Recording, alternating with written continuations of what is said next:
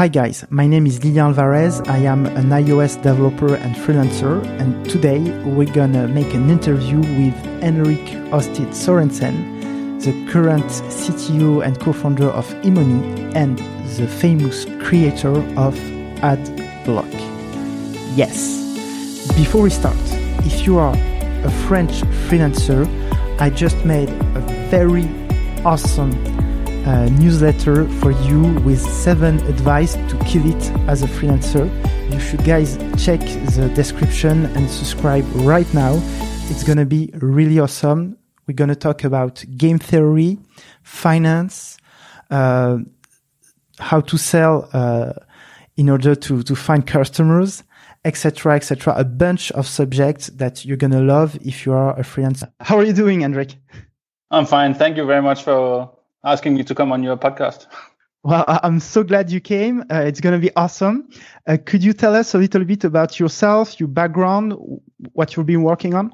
Yeah, sure. Thanks. Um, well, I'm a I'm a software engineer, and I've been working primarily as a consultant uh, since I've graduated, uh, primarily in the financial sector.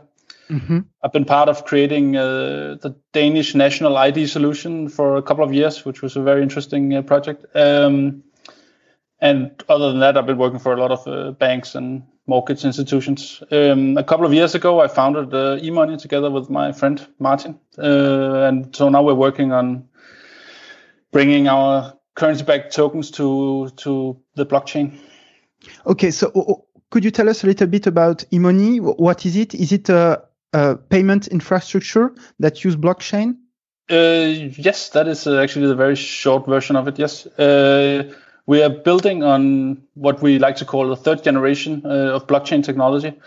which uh, has some properties that are attractive, mainly that they don't need to spend a lot of energy doing uh, meaningless computations to run the blockchain. But uh, what our vision is to bring tokens that have a stable value to the to the ecosystem of blockchains that is uh, emerging now it's um, it's not a like completely original idea. There are plenty of tokens doing this already, but we are combining some technology with some uh, interesting token modeling choices and a lot of uh, regulatory exploration that we've conducted. Uh, so to to to create a pretty nice package that um, that that we're working on. So who's going to use uh, this technology? In the short term, it will be other crypto projects and maybe uh, people working inside the crypto space, uh, day traders and things like that. In the longer term, what we are hoping is that the technology will be user friendly and sound enough that uh, that that real people, that real world applications can start using it, and possibly even without people thinking about there being a, a blockchain in the background. It just uh, seems to work. so uh, yeah. It's still a little bit far away from that. As uh, most blockchain user experiences are quite rough and require some technical skills but uh, a lot of effort is being put into to to moving that. Uh, are the, is the goal uh, going to be to have something like stripe solution that we can integrate your payment solution into website or, or anything else? That, that that that could be one use case. Um, definitely using a value plugin for for for websites or projects. And I mean, there are quite a lot of uh, really fascinating aspects of this. Another one is to what is being termed as banking the unbanked. So a lot of the world has pretty bad financial infrastructure. Maybe the nearest bank is very far away from where you live, or you don't have ID papers that will help you um, get an account. Um, maybe your bank wants you to deposit money you don't have before they will accept you as a customer. um, all of this uh, is something that can be remedied a lot with uh, with some of the blockchain technology that is emerging these years, and uh, we hope to be part of this movement. Um, awesome. Um, c- can you explain the blockchain technology in a simple words?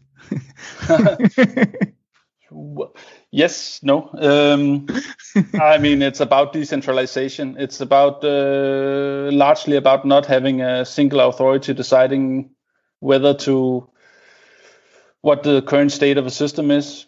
It's about um, a lot of parties that actually don't trust each other agreeing on a consensus uh, of what the, the state of a system is, even though they may not trust each other or they may try to attack each other. But uh, yeah, that would be my my my way of describing it. But uh, they're probably way better and uh, shorter shorter versions of this. it's, uh, um, could you tell us um, how for how long have you been working on eMoney now?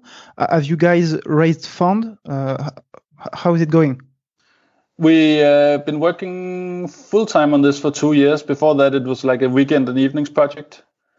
Um, we started out with uh, with self funding for, for for the past two years. Actually, um, we raised a small round uh, in late March, but that round got a little bit torpedoed by the pandemic. Okay. So now we're now we're we are expecting to raise more uh, more money soon. Um, but uh, yeah. Okay, so you you are looking for funds funds right now, or, yes. or not really? Okay. Yes, we are. Uh, we're doing it uh, the way these um, blockchain projects usually uh, fund themselves. It's by uh, by selling some tokens. Our, our model our model has um, an aspect that is uh, income sharing. Uh, so that uh, that is what people would buy into. Um, so, so, you are selling a, a, a, crypto money? Yes, basically, okay. it's a crypto token uh, that crypto is token. Uh, that is um, hooked into our into our platform and our token model. So I have a question on this because I'm uh, I'm not really um, I mean, I, I know Bitcoin and, and there, there are a lot of money that exists, the crypto money that exists, but how, how do you decide the value of a crypto money? How, how does it, how does it work? For, that's, that's pretty complicated and I definitely can't explain why Bitcoin is worth $11,000 or whatever it is now. Yeah. But uh, for, for, um, for our tokens, the, our, our main value proposition is that the token the, our currency-backed tokens have a stable value against uh, an underlying currency, for example, euro or Swiss franc or British pounds. Um, we do that simply by market making, uh, making a market where we will uh, buy back tokens uh, at at the price that is uh, that that makes them value stable. So if if if we sell you a number of tokens that correspond to 100 euro, uh, we will also have a corresponding order that can where you can sell them back. So okay that's the way we, we want to ensure our our currency backed tokens are stable, value stable. So, so the the advantage is going to be like th- that is that the um, the cryptocurrency is going to be stable. It's not going to go up and it's not go, going to go down. Y- yes, yes. Basically, we will issue a number of tokens that uh, are tracking the value of euro, Swiss franc. Uh, we'll probably soon add British pounds and uh, the, the the Nordic currencies like um, Swedish so, krona and Norwegian krona. So, so people should invest in uh, its stable coins. Well, no, they should not invest in those tokens. We we have we also have what is called a staking token that is used to secure our network, uh, which is called okay. the NGM token, uh, and and the value of that is uh, more dynamic, probably. It, that that token's value tracks the success of the project basically. So if if we become a very prolific stablecoin issuer, then that token will um, be be worth more. Okay, awesome. Uh, so I would like to go a little bit back into the time and talk about uh, AdBlock. Yeah. Um, could you tell us the story behind AdBlock, AdBlock, and uh, when and why did you start working on it? Yeah, thanks. Um, it's uh, it's a slightly underwhelming story actually. I was uh, I was studying at the university and I was supposed to be studying for an exam, and um, I'm pretty good at procrastinating. So uh, so what I did was uh, there was a back then the Mozilla browser, the Firefox browser was called Phoenix, and had mm-hmm. just uh, enabled functionality that would allow you to make programs that would run in the in the browser. Which I mean, basically it's extensions now. But and I read up on it and found it very intriguing and looked at some of the existing extensions and decided that I wanted to try it out just to see if I could switch technologies. This was completely new. I never programmed JavaScript or, or worked with the browser before, so I was sort of trying to test myself. and um, yeah, so then I looked around for something that would be worth implementing, and it uh, I was like, oh, remove advertisement. That that would be nice. I could use that. Um, so I made a very primitive first uh, version of that, where you could uh, you could enter a, like simple regular expression, and then it would uh, filter based on the address of the of the image and remove it from the page. It was. Uh, so, so you were like analyzing all the code of the web page, and you had like a function that was able to identify uh, adver- advertise ads basically yeah like the very simple explanation is to go through the page after it's after it's loaded actually. That was the first version. It actually loaded the apps and then re- hit them. But it would go through the a web page find all the images look at the address of the image and say okay is this likely to be an uh, advertisement? If yes then hide it. Mm-hmm. um, crucially the first versions required that the user created his own list and maintained uh, his own list of filters, which was like again a little bit like the blockchain thing. It's a very bad user experience and limits the users to to only technical people. But um, I, the versions that came out uh, later after I uh, was not involved any longer allowed users to subscribe easily to lists. So that was a major step forward. You don't have to think about what so, you're blocking. So how did you do to make sure you were blocking an ad on the website and not a critical part of the website, like of the functionalities? Uh, back then, it was actually fairly simple. I mean, most uh, advertisement was served by centralized ad ad companies like DoubleClick, uh, things like that. So if you if you added a filter that just said block everything from DoubleClick, then mm. it would uh, it would be largely make your browsing experience much better. Okay. Um, I believe so, today yeah. it gets a little bit more complicated because some companies have started serving up ads from the domain where you also want your content from and things like that. But uh, mm-hmm. yeah. Yeah. So um, did you implement uh, did you implement the solution that was removing ad from YouTube at the time? Uh, no, I mean this was back in 2003, so uh, I mean actually, not, I'm not even sure YouTube was uh, was there anymore. Uh, no, I, I, must admit I, I, I don't know how they do that. Um, I have not looked at any ad blocking code for a while. Um, now I'm just a now I'm just a user and I'm enjoying the experience. Um, how so? You, you did the first version, okay? Yeah.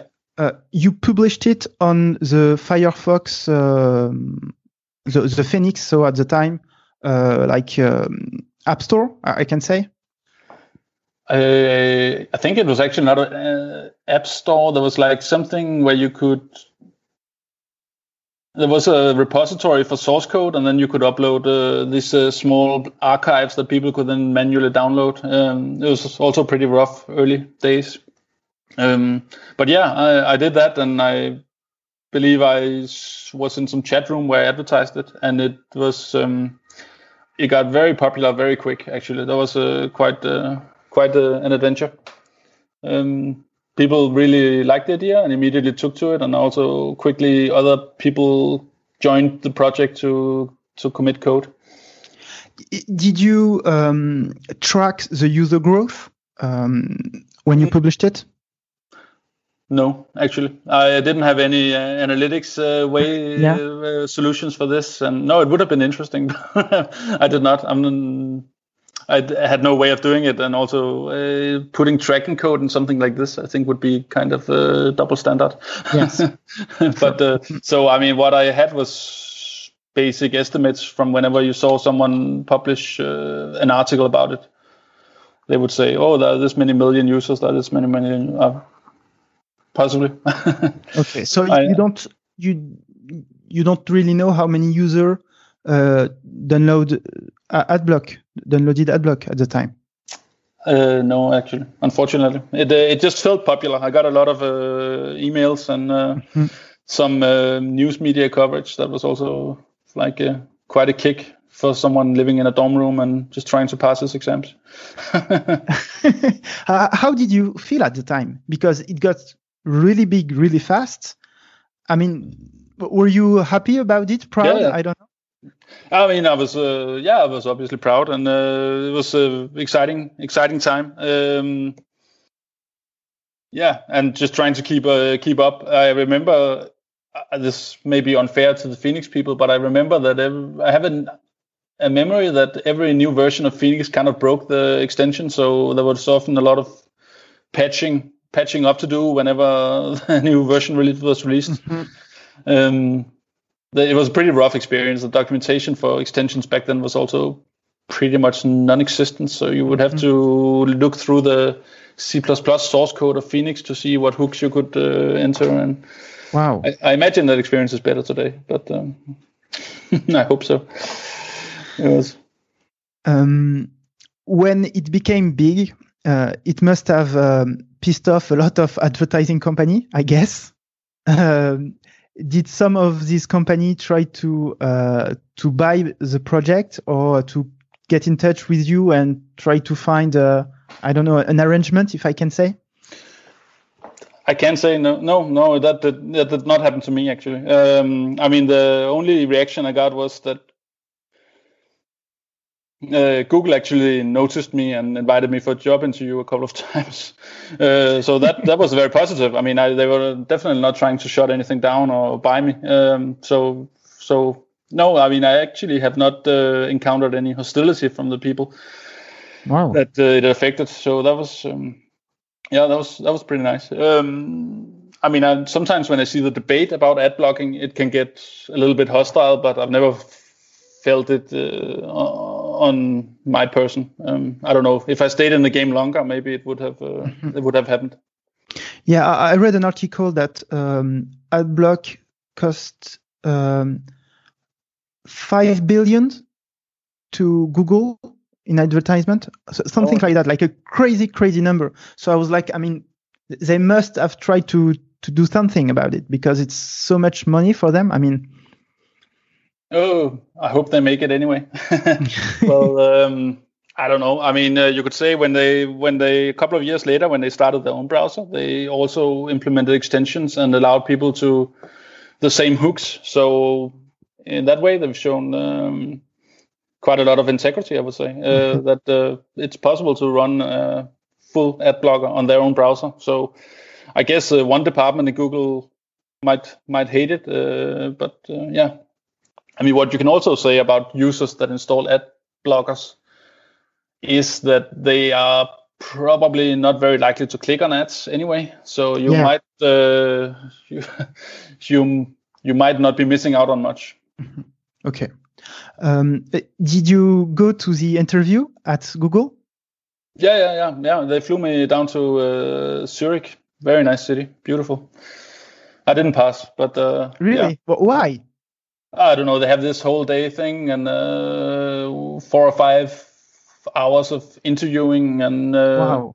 it's like being on an exam for all that time. Um, Do you remember the questions they asked? A few of them, yeah. I mean, it's uh, it's probably ten years ago now, so they may have changed a lot. I don't know. Um, yeah, it, it it was a fun experience. Um, I probably would have liked to live in Zurich, but uh, well, didn't that didn't happen. So okay. Um, so why did you stop working on AdBlock? I saw, and tell me if I'm wrong, you worked on it for three years. Is that right?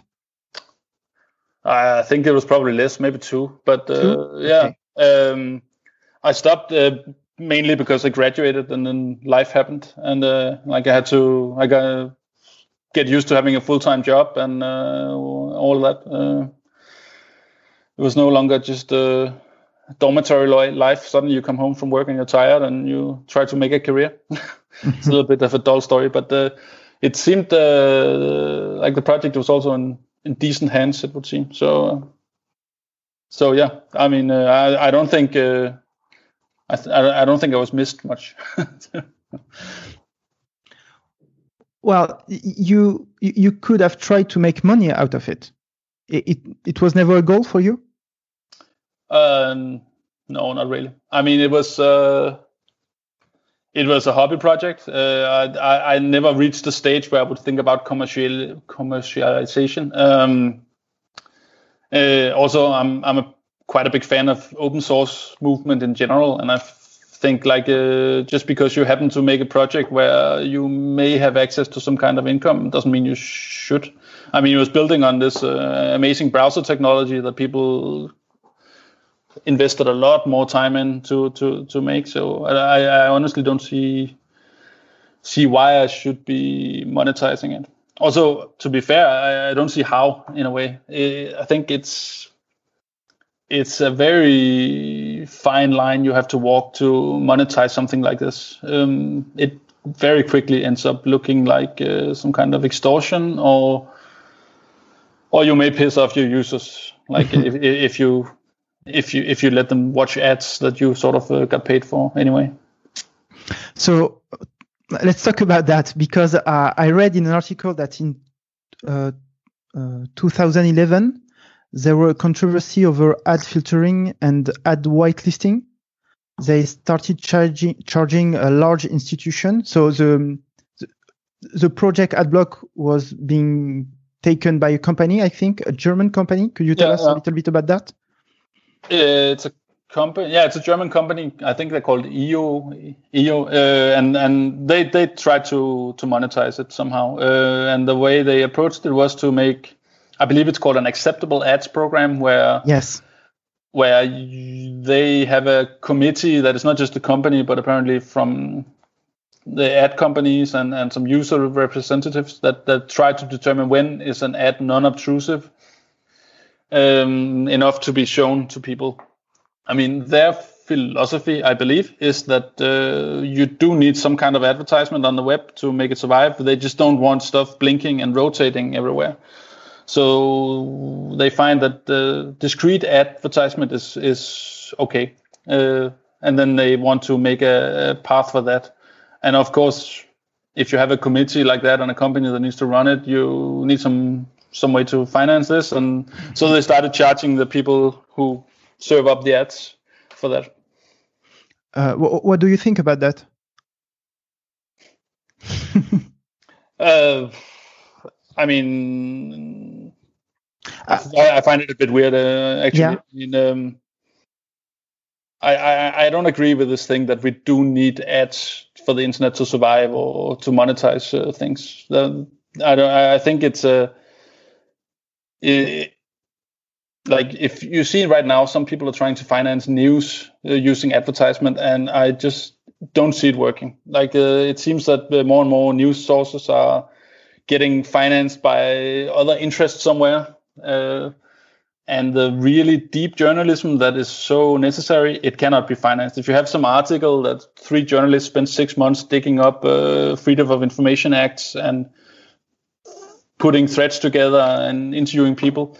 You can't finance this using advertisement uh, on the web page because you have to compete with the 24 pictures of cats. Number 13 will surprise you, uh, which will take in infinitely more views.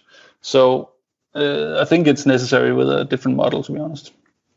Uh, you you believe that uh, advertisement is necessary to finance some companies? No, I think some people are trying to to finance, for example, news using advertisement, and I think it's it's just not gonna happen, basically.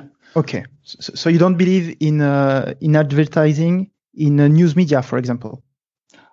Oh, sure. I mean, I, I mean, you, you, you don't think it's the best. Uh, you don't think it's the best business model? No, no, no. I don't think if if you want to finance a bunch of journalists doing actual journalism, that is probably not going to work out. I would assume. I, I mean, we've been hearing the media industry cry out about this for the last 10, 10 years, and they are having trouble making it work. And I don't believe it's yeah. because of people are blocking ads. I mean, what you see now is that people like Jeff Bezos they have to buy up newspapers and sort of support them and promise that they will not uh, interfere with the yes. with the reporting. Uh, and then you probably have other news outlets that have similar arrangements that they're more discreet about because uh, maybe there is interference. Yeah, uh, I think in France we have, uh, I think like 80% of the news outlets are owned by billion- billionaires. Okay. Something like that, like a crazy number. Yeah, yeah, yeah. okay, so, so, if they have yeah. an agenda, you'll probably read yeah. about it. Yeah, I mean that's. Uh, yeah, it, it, causes a lot of uh, controversy. I hope so. in Denmark, we have uh, like the state pays out support for media according to some kind of mm-hmm. like quality level uh, that, that they need to fulfill. Um, I mean, it's not optimal, and you can say the state should probably not be doing this, but uh, it does mean that we do have media that are not, we don't feel they're too biased by whoever pays the bills. Okay. Which I yeah. think is incredibly important. Um, did the the, the, the Germany the German company that uh, that is working on AdBlock try to um, to uh, to to have you on their team? No, no, no. I mean, I've I've never had any contact with them. I mean, to be fair, I don't think I would have been that much of a contributor uh, on their team. It would like um, I wrote the initial code, but it was not like it was rocket science. It was just mm-hmm. the right time. so uh, yeah, I know okay. they haven't. I haven't had any communication with them. Uh, I read about them in the media now and then, but uh, okay.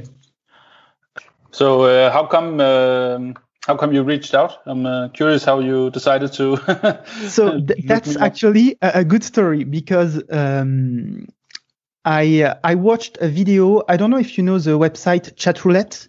Uh, yes, uh, I mean I know. I, I've I've heard of it. I've never tried it, but is this one where you get matched randomly with the? Yes, with people uh, all around the world. So mm. the founder is a, a Russian guy named Andrei Ternovsky Okay. And um, he made a, an interview with a big media in France, and uh, it was really funny. and during the interview, he said, um, "You you shouldn't." Uh, I mean, he said that he wasn't using ads in in his website, and that everybody should download AdBlock. okay, that's awesome. Yeah. And uh, I did an interview with this guy, I hope he should come out soon. Uh, really crazy interview. And uh, I was like, well, I, I, need to do a podcast with uh, the AdBlock creator now. oh, okay. That's uh, that's a good story. Uh, yeah, I could imagine he's a bit more colorful than. yeah, yeah, he's, a, he's but, a very colorful guy. yeah, yeah, could imagine. Fun. Okay. Um, so we are getting to the end of the interview, and I have a couple uh, weird questions, if I may say. Yeah.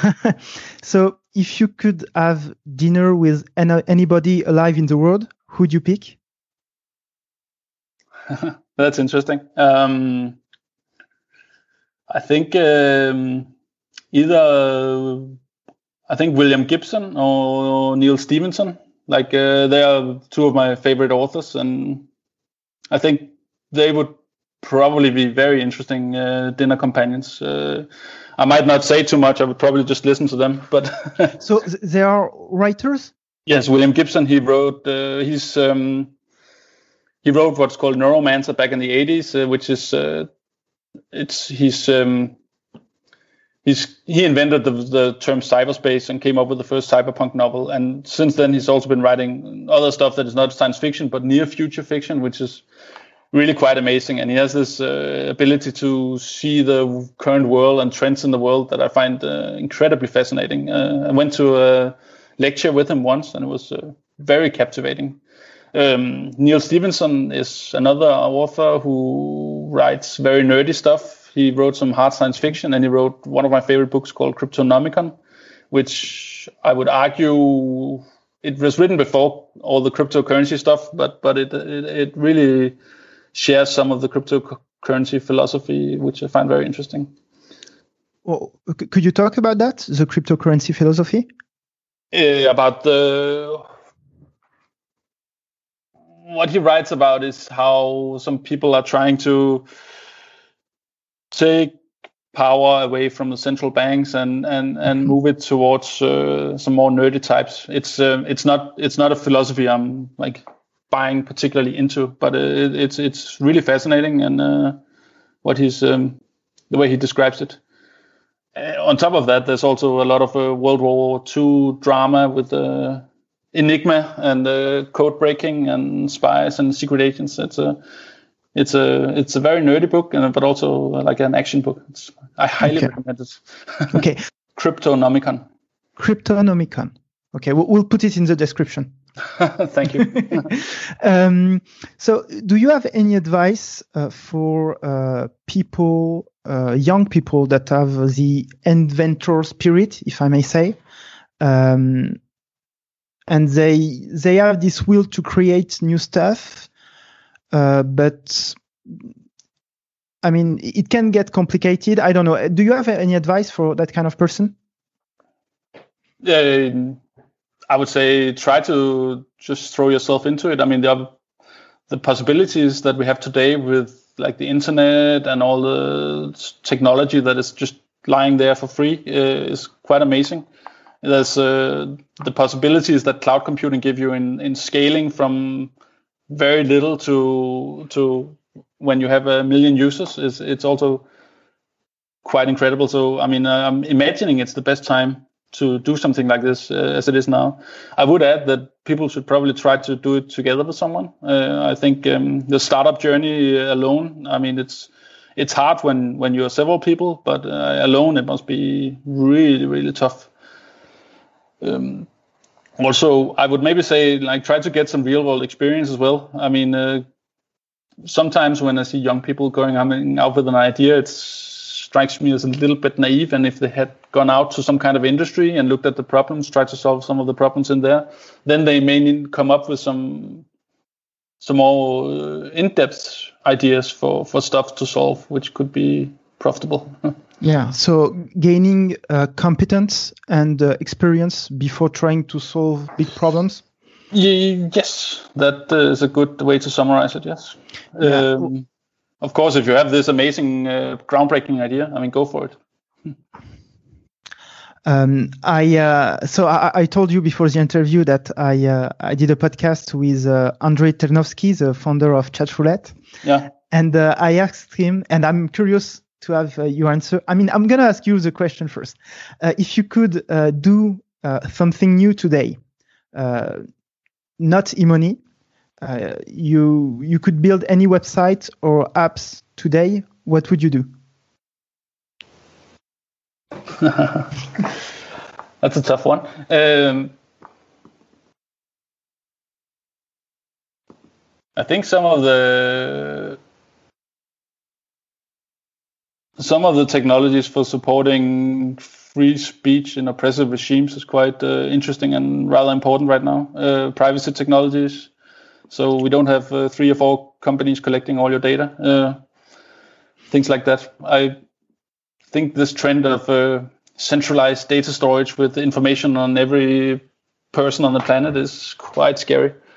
So something to counter that would be interesting. So a kind of social media that do not collect personal user data and that allows people to speak freely? Yeah, that would be interesting. Although, I mean, uh, you also cannot ignore that when people can speak completely freely, you also get all these QAnon uh, type cultures. So it's a very delicate balance you have to strike uh, between absolute free speech and being able to sort of deplatform very toxic uh, content. I, uh, I, I don't have a solution for it, obviously, but uh, yeah, it's yeah.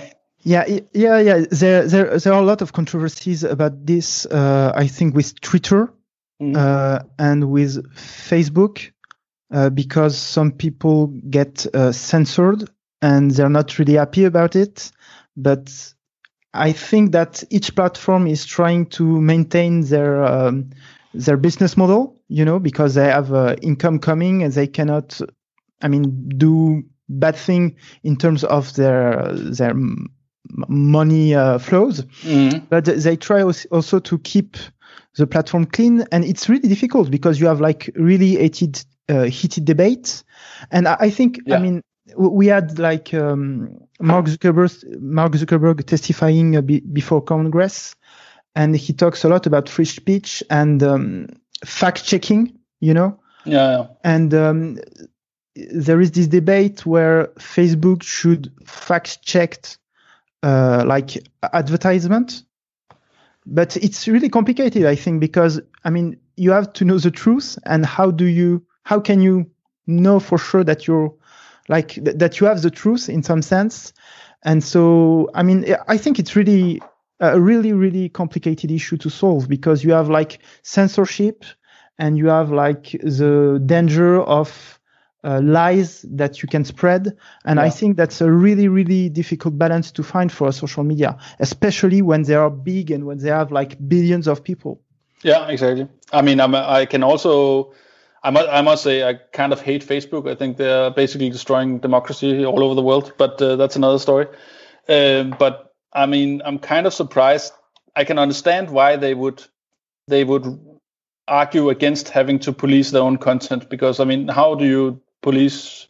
How do you check all this content that people are uploading? It's uh, it's impossible. Yeah. Yeah, probably. Uh, so it's pretty difficult task that they would be getting. Um, on the other hand, I mean the abuse that has been made possible by on that platform is just uh, mind blowing. Um, so yes, uh, before uh, I ask you the question, uh, I uh, I told you about the interview with uh, with Andre. Yes. And um, he mm. kind of gave me the same answer as you did uh, for the question about having an advice for young people. Oh yeah. because I mean, he didn't answer my question really. he's a real politician. yes, he's really good. he, he told me like he would not try to do something new he would tr- he would start by working on on a, a, new field and try to learn something new first to become an expert in uh, in one field because he told me that when you are an expert ideas come to you because you know so much in a sense. Yeah okay so also the advice to young people that they should gain some experience before yeah, okay. I'm very happy that uh, I'm as smart as him, apparently. And when I give advice, at least. That's uh, that's um, that's nice to hear. Yeah. Um, so, uh, where can people find uh, find out more about eMoney and what should people do? Uh, they can go to our website. Uh, that's a very good starting point for learning more about it. It's emoney.com, so it's easy to remember. With um, with a dash between e dash. and money. Yeah. Yes. Awesome. Well, thank you very much, Henrik. Thank you for having me. It's been fun. Prouvez-moi que ma maman et la NSA ne sont pas les seuls à écouter cet épisode. Abonnez-vous, mettez un énorme pouce bleu et notez le podcast, ça nous aide vraiment beaucoup. Merci.